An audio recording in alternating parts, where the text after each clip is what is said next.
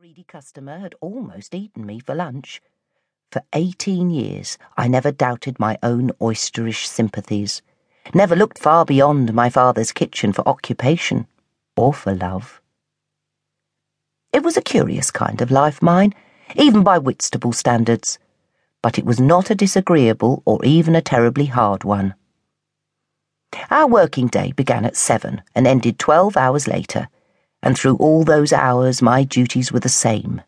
While mother cooked and Alice and my father served, I sat upon a high stool at the side of a vat of natives and scrubbed and rinsed and plied the oyster knife. Some people like their oysters raw, and for them your job is easiest, for you have merely to pick out a dozen natives from the barrel, swill the brine from them, and place them, with a piece of parsley or cress, upon a plate. But for those who took their oysters stewed or fried, or baked or scalloped, or put in a pie, my labours were more delicate. Then I must open each oyster and beard it and transfer it to mother's cooking pot with all of its savoury flesh intact and none of its liquor spilled or tainted. Since a supper plate will hold a dozen fish, since oyster teas are cheap, and since our parlour was a busy one, with room for fifty customers at once, well, you may calculate for yourself the vast numbers of oysters which passed each day beneath my prizing knife, and you might imagine, too, the redness and the soreness and the sheer salty soddenness of my fingers at the close of every afternoon. Even now, two decades and more since I put aside my oyster knife and quit my father's kitchen forever, I feel a ghostly, sympathetic twinge in my wrist and finger joints at the sight of a fishmonger's barrel, or the sound of an oysterman's cry. And still, sometimes, I believe I can catch the scent of liquor and brine beneath my thumbnail and in the creases of my palm.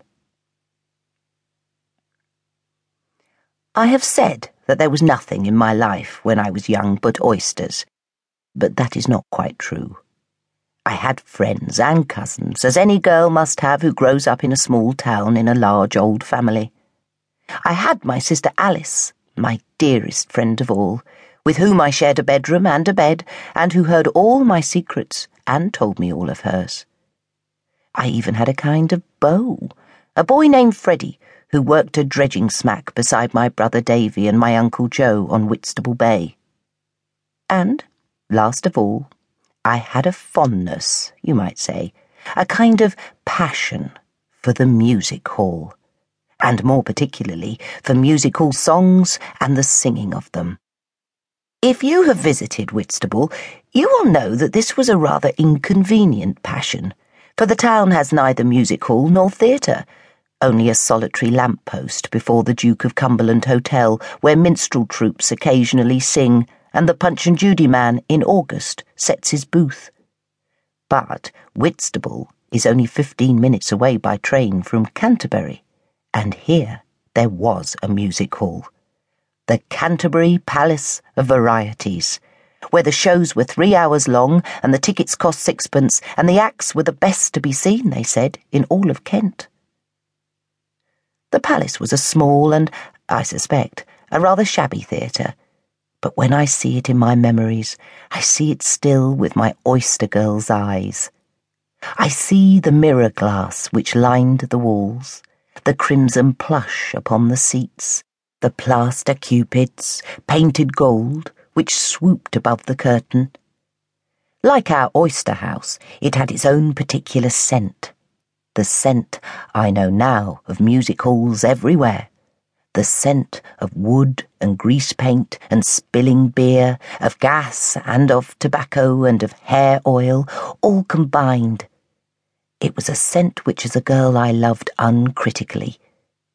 Later I heard it described by theatre managers and artistes as the smell of laughter, the very odour of applause.